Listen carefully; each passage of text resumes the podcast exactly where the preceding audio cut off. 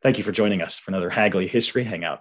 I am Gregory Hargreaves, Program Officer in the Center for the History of Business, Technology, and Society at the Hagley Museum and Library in Wilmington, Delaware. And you know, during these history hangouts, we like to bring you some of the great research being done using collections at the Hagley Library, especially by scholars who have received support in the form of research grants and fellowships from the Hagley Center. One such scholar joining me today is Jonathan Robins assistant professor of history at Michigan Technological University, and we'll be discussing his book titled Oil Palm A Global History, available now from UNC Press. Jonathan, thanks for joining me today. Thanks, Gregory. It's good to be here. Thank you.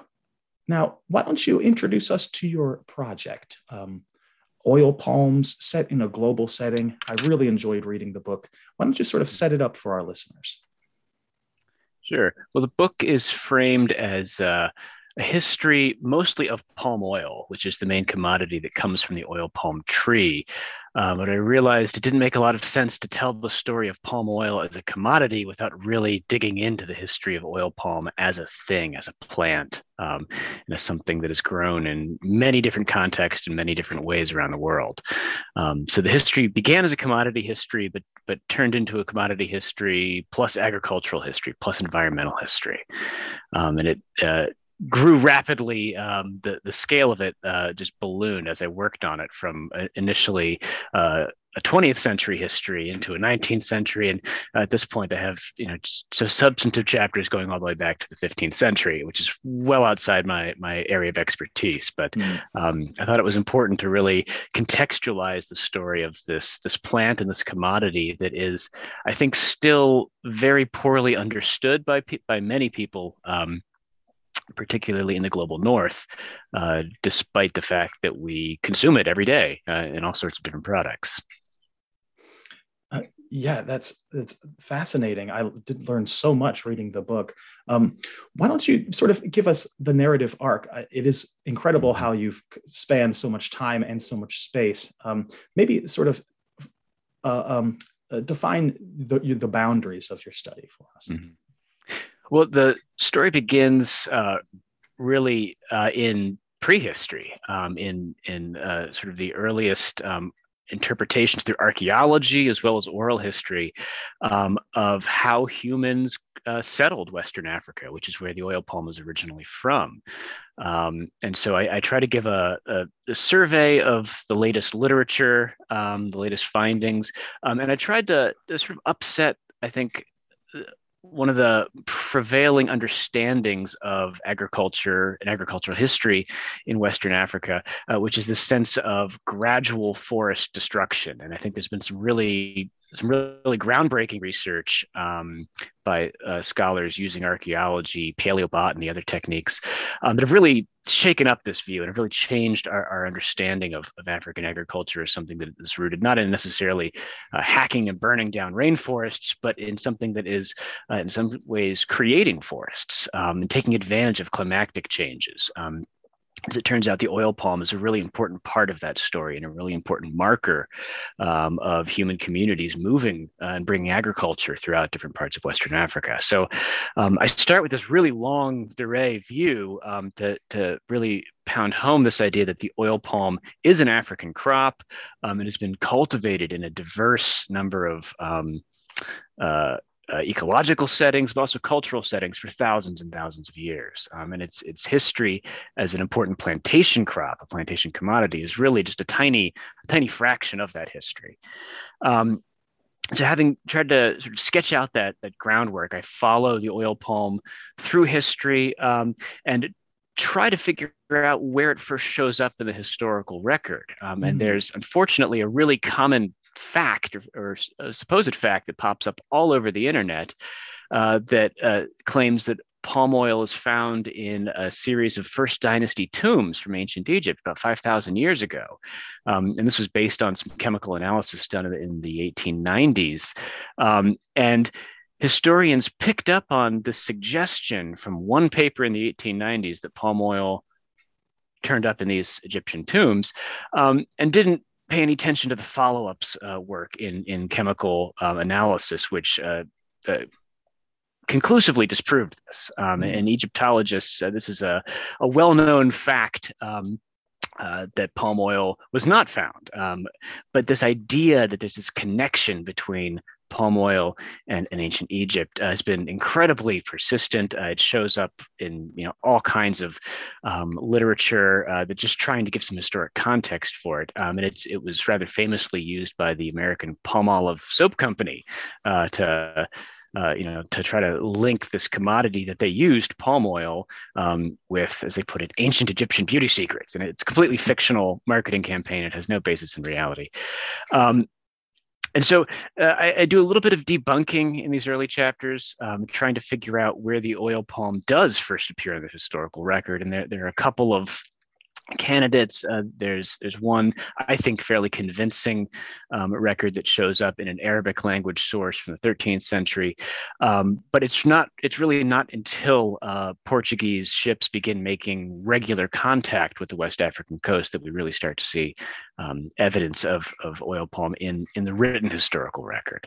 Mm. and I, I follow the story from there, trying to trying to see how uh, the oil palm plant and palm oil as a commodity uh, spread out of Africa, uh, and it's a very gradual process. Um, and it has it really um, doesn't accelerate until the 17th century and the 18th century when the slave trade, transatlantic slave trade, reaches this incredible peak um, and and brings a lot of uh, palm oil and oil palm trees themselves out of Africa and into other parts of the world. Hmm. It, it is remarkable how um, the story of this species and its well series of species actually isn't it mm-hmm. um, but how the oil palm spreads um, as a result of globalization and as a result of both colonialism and capitalism um, but before we get to that perhaps you could describe mm-hmm. for us a little bit of the cultural significance of palm oil in west africa um, how it's used and how it intersects with traditional lifeways there mm-hmm. well at a really basic level, it's a vital food. Um, it provides calories in the form of fat. Um, it also has uh, a lot of vitamin A, which is a fat soluble vitamin. Um, it's it's uh, in areas where the oil palm is predominant. It's probably the key source of vitamin A in the human mm. diet. Um, so it's an incredibly important foodstuff. Um, it's also used, and, and I hesitate, I hesitate in the book as well to generalize because there's the, the cultural diversity in Western Africa is just mind boggling. Um, but generally speaking, palm oil is used as a food. Uh, it's also used as a cosmetic product, uh, rubbed on as a skin cream or as a hair treatment. Um, it has a, an enormous range of medicinal uses, um, mostly for uh, treating skin ailments, but also as a, as a delivery mechanism for herbal cures. Um, it has religious significance in some cultures, um, uh, associated with certain spirits or deities. Um, for example, uh, in the Yoruba tradition, um, a strong association between palm oil, which is red, um, and smallpox. Um, so there's a sense that uh, palm oil uh, and other products of the oil palm tree, including palm wine, which is a white uh, sap that, that naturally ferments into wine, that these colors are, are, important in, in both physically combating smallpox and spiritually combating it, uh, avoiding the red, offering deities the white um, to try to sort of balance out this. Um, palm oil is used for you know all sorts of other ritual purposes. Um, you know uh, anointing newborns shortly after birth. Um, and this is a practice that, that's carried over and and uh, adapts really easily with with um, both christian and muslim religious practices as well as these um, move into um, oil palm growing areas of west africa. And so then uh, as the oil palm spreads out mm. of West Africa, what path does it take, or what path did it take, rather? Well, it it literally rides with uh, slave ships, with the slave trade. Um, the first exports of palm oil uh, probably probably went to Portugal, although there's no clear um, historical records that we found of that. Um, but by the 1600s, there are really clear um, there's really clear evidence that oil palms and palm oil are showing up in the Caribbean. Uh, some of the the earliest records from Barbados, for example, show that um, plantations are buying casks of palm oil for their enslaved workforce as a hmm. food probably also as a ritual object or a ceremonial uh, substance. Um, but they're also planting oil palm trees to try to cultivate this, this African crop in the New World. Um, and it doesn't appear that there's any effort to cultivate it commercially. Um, hmm. uh, the main goal seems to be subsistence for enslaved populations and their descendants. Um, and it's about this period, the, the early 1600s, that uh, oil palm also shows up in Brazil, um, in the state of Bahia in the Northeast, uh, where, where it really um, takes off and, and, really finds a foothold um, in some of the, the unique ecology of that area. Um, and it's in this period in the 1600s as well that palm oil starts showing up in North America, in Europe, um, in, in England. Uh, it goes from something that just doesn't appear at all, the, the word doesn't even exist in, in English language books in the, in the 15th and, and early 16th centuries. And then suddenly it's showing up everywhere. It's showing up in botanical books, it's showing up in herbal books, it's showing up in shopping guides, it's showing up in all sorts of things as a, as a fairly commonplace medicine. Um, and there, I, I, was not able to find a period where it, where it was extremely exotic. It, it jumps straight into this very mainstream medicinal use um, very rapidly. Um, and so it wasn't widely used. People weren't consuming large amounts of it on a day-to-day basis in Europe, um, but it was not at all a rare or exotic hmm. substance. Uh, you know, there, there's one great book that uh, recommends rubbing palm oil on the back of your sore horse uh, after a you know long day's riding. So uh, hmm. this is it, it, it very quickly becomes an everyday medicinal commodity in Europe, which which borrows directly from African medicinal practices, mm-hmm. um, particularly the use of it as skin treatment in both of these cases as food for enslaved workers, as well as a common um, everyday uh, medicine and um, consumable, both of these situations bring up or introduce one of your key themes, which is cheapness, the inexpensiveness of this product, which would make it desirable as a means of uh, feeding enslaved workers, as well as um, help us to understand how it so quickly became such a common day to day consumer good in the global north. Um, perhaps you could ex- build a little bit on cheapness and market price and the role it plays in your story. Mm-hmm. Yeah, this is a, a, key point in the what I see is the shift from the first part of the book to the second part of the book, which is how, how palm oil becomes this mass market commodity. Uh, this is a 19th century story. Mm-hmm. Um, and as you mentioned, it is fundamentally about cheapness. Um, in, in, these really early roles for palm oil, uh, its unique qualities are highly valued. Its bright red color, its, its odor, which um, is reputed in historical sources to smell like violets. Um, I personally have never gotten a violet smell from palm oil, uh, but um, you know, sense of smell is a very subjective thing, much like taste. Um, so this color, this floral. I'm sorry to interrupt, but is it a, yeah. perhaps a floral uh, aroma, or there, how would you describe there, it? Are floral notes? I tend to get more vegetative, vegetally hmm. tastes mm. and hmm. smells, sort of a pumpkiny, maybe mm. even carroty kind of flavor. Um, but these qualities had been highly valued uh, when palm oil was used as medicine um, and as food for enslaved workers in, in, in the Americas. Um, but palm oil in the 19th century becomes this mass market commodity, and those qualities within a matter of years lose all of their significance. Palm oil is mm. bleached, it's deodorized, uh, it's used interchangeably with tallow, which is a product that's derived from, from animal carcasses. Um, and it's used in soap and candles and other things. And palm oil is used as a substitute for tallow solely because it's cheaper. Um, it's the only reason it's widely adopted in these industries is because it's cheaper, and it's cheaper because of the um, the unique ecologies and and cultures of production that produce it in Africa. You know, mm. leveraging um, uh, really a, a, very bountiful natural environment that that makes palm oil abundant, but also social systems that make it relatively cheap to produce vis-a-vis tallow and other commodities. Um, and this is really the story of palm oil uh, into the 20th century. Uh, it, it's used because it's cheap and it's constantly substituting for other products that uh, had previously been used but are, are, now phased out because they're more expensive. So, in the 19th century, then, um, is the main global source of palm oil continued to be West Africa? Absolutely. Um, and the region that is today Nigeria Nigeria is by far the biggest exporter, uh, the mm. biggest producer.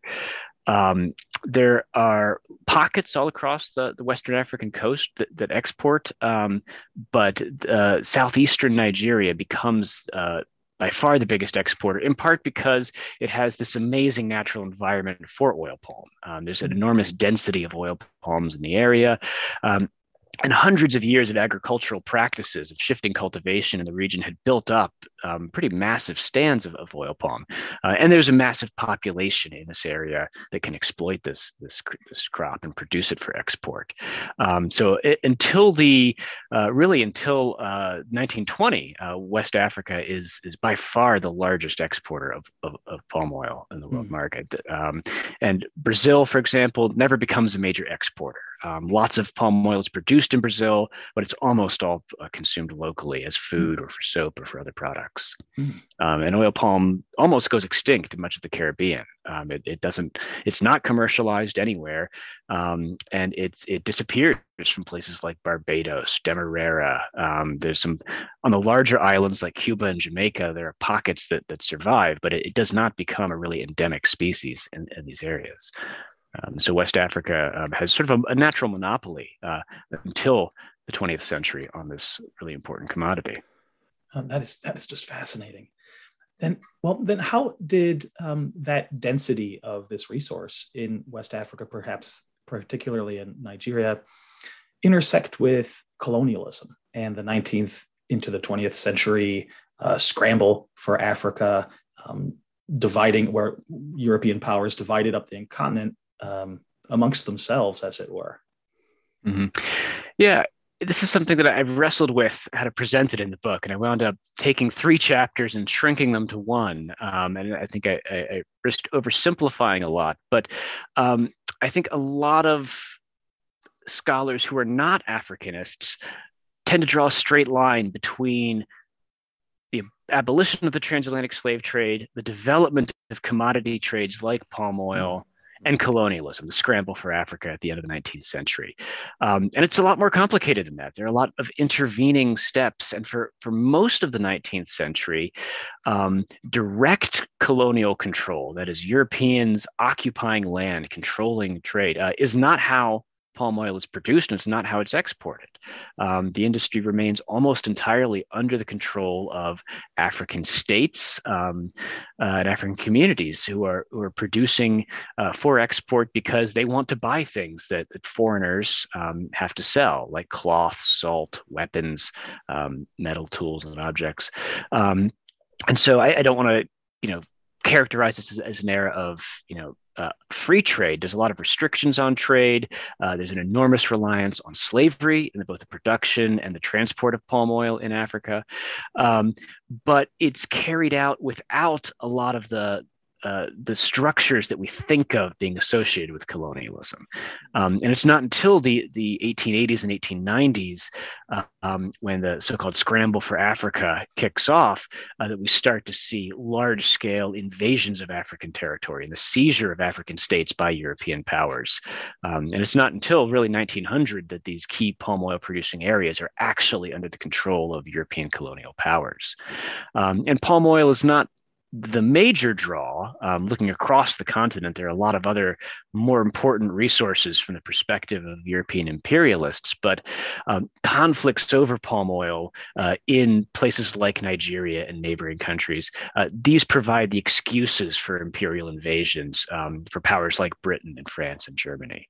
Um, palm oil happens to be what's there, and that's why it provokes these, these conflicts. Um, well, once um, uh, European powers have effectively taken territorial control over um, palm oil producing regions.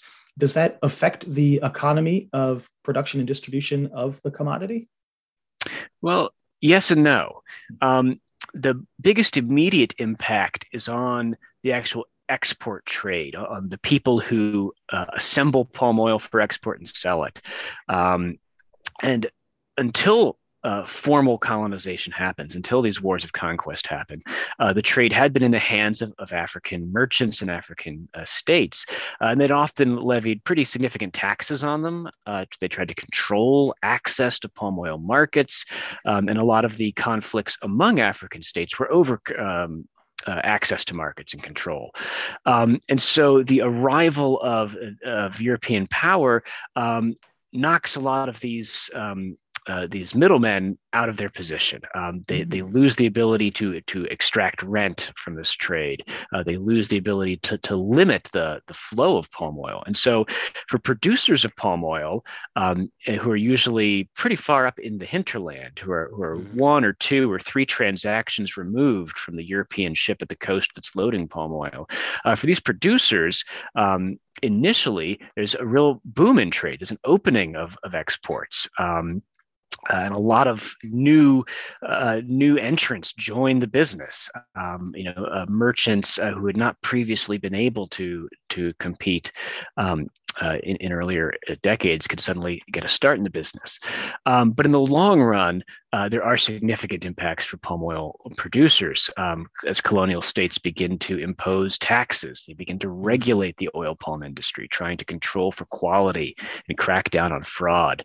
Um, and these things uh, by the 1920s and 30s are, are really hitting producers hard because they're bearing the costs of quality control, uh, but they're often not seeing rewards for it in the form of higher prices. Um, so colonialism does have a real impact, um, but it, it is to ultimately increase the volume of, of palm oil produced. I mean, it doesn't actually diminish this trade uh, at all. Does it uh, change the ultimate destination, um, the consumer base of the for the commodity? Is more of it going to Europe once European powers have effectively colonized the region of Africa? Mm-hmm. Um, the ratio of palm oil going to Europe certainly increases. More palm oil total is produced, um, mm-hmm. and more of it is made in part because it's easier for rural producers to get it to market to sell. Um, you know, I don't want to you know, put too happy a gloss on it, but uh, you know, the so-called imperial peace that's brought by these wars of conquest that France and Britain in particular wage um, do bring significantly increased security to many rural areas. People have less fear of being attacked and robbed um, or caught up in wars on the way to market. Um, and so more and more people bring their products to market and they bring it from farther and farther away. Um, colonial transportation like the railroad and steamship services and, um, and even just dirt roads that can be traveled by bicycle bring many millions more people into contact with this export economy. Um, so there's a lot more people who have the chance to sell for export um, by by the first half of the 20th century. Um, and uh, so is is more of it going to different areas? Uh, Europe remains the biggest external consumer, mm. Uh, but e- even by 1950, um, in a place like Nigeria, Nigerians were consuming domestically probably about as much palm oil as they were exporting. So there's mm. still a massive local demand for palm oil. There's mm-hmm. still a huge domestic market, and this, this is a theme I, I, try to really pound home in the book.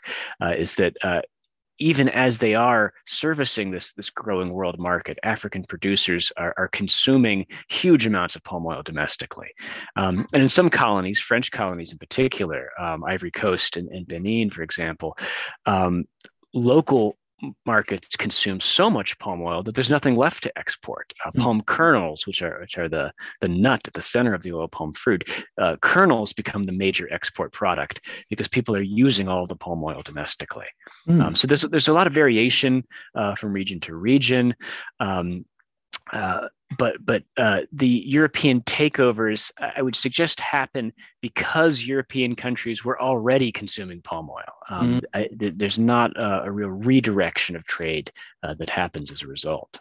mm Well, you sort of open the story uh, for the 21st century reader um, by mentioning how Southeast Asia uh, is the such a large source, particularly from uh, plantation economies growing oil palms. Um, so how did that come to be? To mm-hmm. to this point, we've been very much focused in West Africa, where the oil palm has, as you say, centuries, even thousands of years of history. Uh, how is it now that uh, countries in Southeast Asia are growing so much of this commodity uh, and fulfilling a global appetite for it? Right. Well, it's a story that really begins uh, with another commodity, rubber. Um, mm. Now, oil palm had been in Southeast Asia since at least 1848, uh, probably earlier, but 1848 is the first documented um, importation uh, to what was then the, the Dutch East Indies. Um, and the Dutch experimented with oil palm, the British did as well um, in the area, and gave up on it by the 1870s. It was just not very lucrative. It didn't seem to make any sense. Mm-hmm. but the success of plantation rubber beginning in the 1890s really radically transforms what is now Indonesia and Malaysia. Um, it, it, attracts huge amounts of, of European capital. There's massive investment in the region. Um, there's a massive recruitment of indentured labor from southern India, from China, from Java. Um, so this this influx of labor and capital uh, in a matter of, of two decades transforms areas that had been thinly populated forests um, into plantation monocultures, uh, mostly growing rubber. Um, and several of these rubber companies um, are aware of the value of oil palm. Um, uh, there are a number of experiments on a smaller scale with growing palm oil um, alongside or as an alternative to rubber. Uh, but, it, but it's one uh, particular company, well, it's now called Socfin, uh, uh, which is led, pioneered by a Belgian, um, Adrien Hallet, who had who had been in, in, Congo. He had worked in the palm oil industry in Congo. He switches to rubber, uh, and then he switches from Congo to Southeast Asia, first first Malaya, and then later Sumatra. Um, and from the very beginning, uh, he writes in his own his own memoirs, uh, he is convinced that oil palm can grow as well or better in Southeast Asia than it can grow in Africa. Um, and so, as soon as he gets an opportunity uh, around 1911, um, he starts planting it on a large scale, and it sets off just a, a boom. Um, the, the trade literature is full of really uh, some really outlandish claims about how how big this industry is going to be. Um, hmm. uh, there's a lot of investment that pours into it, um, a lot of claims that this industry is going to put West Africa out of business uh, in short order. Um, and it initially doesn't happen. The First World War interrupts a lot of these plans. Um, it prevents plantations from getting machinery, for example. Um, but after the First World War, uh, the oil palm industry really takes off uh, because the fortunes of rubber suddenly decline. Uh, the price of rubber crashes after the First World War, and plantation companies are looking for something else. And oil palm seems like the next big thing. And so um, they, they shift capital, they shift labor into, into this new sector. And by, by 1930, uh, the island of Sumatra, which is part of the, the, Dutch East Indies, is exporting as much palm oil as Nigeria. And by 1940, um, it's, it's, it's exporting more than all of Africa combined. Um, and this is largely down to just how incredibly efficient the plantation system is for producing oil palm mm. um, com- compared with with uh, uh, the varied techniques in West Africa, um, some of which we could fairly call plantation alike, uh, but some of which are, are, are, really decentralized, mixed in with other kinds of cropping, and which uh, produce a lot of palm oil per labor hour invested, but not a lot per hectare. They're, they're not mm. very efficient on, on, a, on a land um, basis. And so the Southeast Asian plantations can cram lots of trees into one location. They can put a lot of labor uh, to plant and cultivate and harvest them, and the result is just incredible productivity on on a on a per per, uh, per laborer per hectare basis. Mm. Um, I, I, would imagine also a uh, result would be the standardization of the end product. Uh, you mentioned uh, at first how um, mind-bogglingly diverse uh, palm oil can be and is its cultivation is in West Africa. But I would imagine in Southeast Asia, uh, the product coming out of these plantation monocultures is much more standardized. Um, is that true? And if so, do they select a certain variety of oil palm um, uh, to suit this uh, purpose? Yeah, absolutely. And standardization is really the main justification for plantation cultivation. Mm-hmm. Um, the, the costs of the early plantations, uh, despite being incredibly efficient, uh, the costs are not very competitive with, with West African costs mm. um, into the 1920s and 30s. Um, where they excel is in quality control. Um, and as a, as a detail, probably at, at tedious length in the book, uh, palm oil was many different things in Africa. Um, fresh palm oil is consumed locally. Um, it's it's off. It was by the end of the 19th century often made in a different way than export grade oil, which was mm. allowed to often naturally ferment and become rancid because it was not used for food. It was used for soap and, and grease and other other industrial applications. Um, and so uh, the kinds of palm oil that were coming out of West Africa um, varied enormously in quality. Some were uh, really fresh, really edible, uh, bright red, bright orange. Some were black and rancid and, and, just incredibly foul smelling, according to the accounts we have. Um, and so the plantations, uh, one of the things they hope to do is, is to produce that really fresh, top quality oil that can be used in foods like margarine and, and other food industries. Mm-hmm. Um, and they hope that by capturing the very top end of the market, um, they'll be able to uh, uh, um, to, to, to be profitable despite the fact that West African production costs are so low. Hmm. Um, they're, they're hoping to basically eliminate the market for low end palm oil um, by, by flooding the market with this expensive but very high quality palm oil that can hmm. be used in food industries. Mm-hmm. Uh, eh, is uh, that that part of the story the advent of um, processed food industries and the tendency of folks to uh, be eating pre-processed, pre-packaged foods. Um, mm-hmm. that is very much a, a mid 20th century story. Well, it has its roots in the late 19th century, mm-hmm. certainly. Um, the the development of you know the of the tin can um, and other sorts of packaging involving tin plate. Um, uh, these things start to bring um, not just what we think of as tinned foods, you know, your, your can of peas, but also um, a box that keeps crackers or cookies fresh uh, for a long time. These things um, are becoming more and more common in the second half of the 19th century. And by the 1890s, they're, they're pretty much everywhere. Um, and palm oil, of course, plays a role in tin plating. It's, it's a very minor but important role. Um, in, in, in, the industrial process that, that sticks tin to those iron or steel sheets to protect them from rust. Um, but uh, as these foods spread, as people become accustomed to the ideas of eating packaged foods and eating new foods like margarine, which you know mm-hmm. initially is not at all a very appetizing product for many people.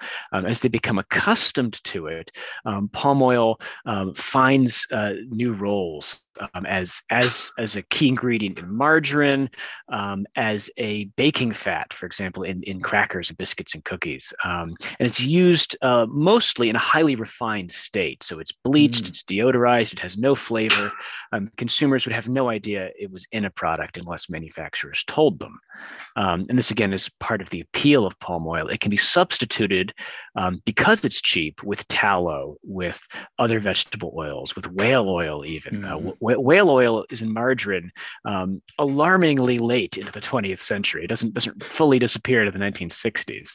Mm. Um, uh, and so, the, from the manufacturer's point of view, um, they can shuffle around whatever's cheapest. Um, and mm-hmm. often it is mm-hmm. palm oil. Um, often palm oil is the cheapest thing to substitute in at any given time. But this flexibility uh, really appeals to industrial food manufacturers who um, are, are confronting a market where consumers expect a stable product and a stable price over time, but they're buying their raw materials from highly volatile agricultural markets um, uh, where prices are, are moving in all sorts of different directions. And so being able to balance um, you know, these different commodities by interchanging them is, is a really um, key feature of the, the, business success of some of these consumer good companies.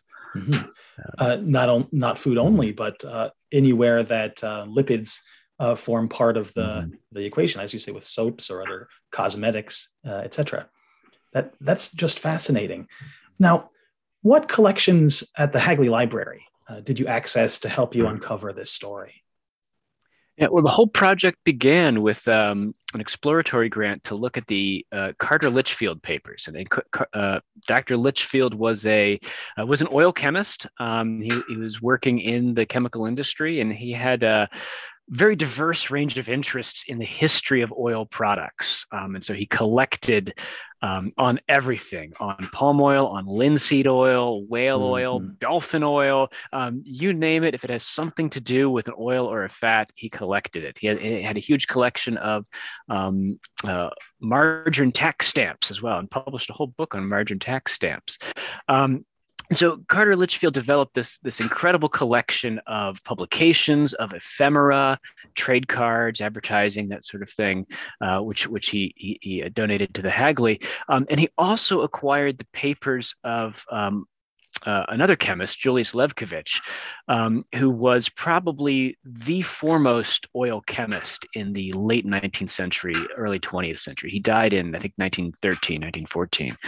Um, and uh, Lewkowitsch was one of the pioneers in developing standards um, for testing different oil products, for evaluating uh, what was in something like margarine. What what chemical tests could you use to tell the difference between tallow or palm oil? Mm. Um, he developed a lot of these tests. He built up a very successful commercial business, oil testing, um, and he also found investors for a company uh, that was trying to convert palm oil as it was cheaply available from West Africa, which which to say rancid, not very nice looking, certainly horrific tasting, uh, trying to convert it into something edible, um, trying to take this very cheap but very low value substance and then turn it into a higher value product. And uh, his papers are not as complete as we'd like, um, mm-hmm. but it seems that it it mostly worked. Uh, he was able to use different refining techniques and hydrogenation um,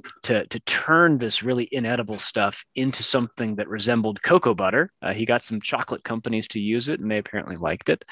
Um, and so this this is the collection that got me started. Uh, just all sorts of materials on palm oil, but also on different other fats and oils. And um, I initially wasn't sure I was going to be writing a book about palm oil. Um, but in trying to sort of tell the story of, of Julius Lewkowitsch and, and his work, I, I sort of uh, got a much bigger appreciation for the role of palm oil in, in the industrial food system of the 20th century. Um, and this spiraled into this deeper quest to see, well, where does palm oil as a commodity come from? Um, and so that, that was the key collection, this Carter Litchfield uh, collection. Um, but of course, Hagley has an amazing collection of other ephemera, trade cards, trade publications, um, some of which are digitized. So I consulted a lot of these in person uh, during a, a, an amazing two week visit, and then have come back every year to use the online collections, uh, which are just an incredible wealth of resources um, for understanding. Um, in the case of palm oil, uh, particularly for understanding where palm oil wasn't important. And this is something that it's hard mm. to hmm. convey in a book. Mm-hmm. Um, you know the story that i'm not telling uh, but one of the things that really informed the writing of the book was seeing how palm oil compared with things like cottonseed oil and later mm. soybean oil um, and one of the things that that i, I really appreciated uh, that i really um, learned from from browsing, uh, in this case, trade periodicals, uh, was the sense that palm oil wasn't all that important. You know, it, it's not the commodity that makes or breaks the industrial world. It's never the most important commodity in any industry history. Um, and so understanding its its its changing roles and sometimes niche roles was something that, that I think I couldn't couldn't have gotten without looking at all these these um, these diverse trade publications in all kinds of industries: soap, candles, paint, food, um, you know, iron and steel uh, for tin plating and, and, cold rolling steel. Just so many different uses um, across so many different sectors that um, would be hard to find in a single archive anywhere else in the world. So that was, you know, just an incredible, um, from the researcher's point of view, just an incredible resource is having all these materials in one place um, at, at, the Hagley. Mm-hmm. And it, uh, the unique position of the commodity mm-hmm. um, allowed you to tell a really unique and fascinating story. And I so enjoyed reading the book, and I so appreciate you speaking with me about it today. Oh, well, thank you. And I'm glad you enjoyed it. And I, I hope to certainly be back at the Hagley soon. Oh, yeah. Well, we look forward to seeing you. And for the audience, if you would like more Hagley History Hangouts, more information on the Center for the History of Business, Technology, and Society, and the Hagley Museum and Library, join us online. Visit hagley.org. That's H A G L E Y dot O R G. And don't be a stranger.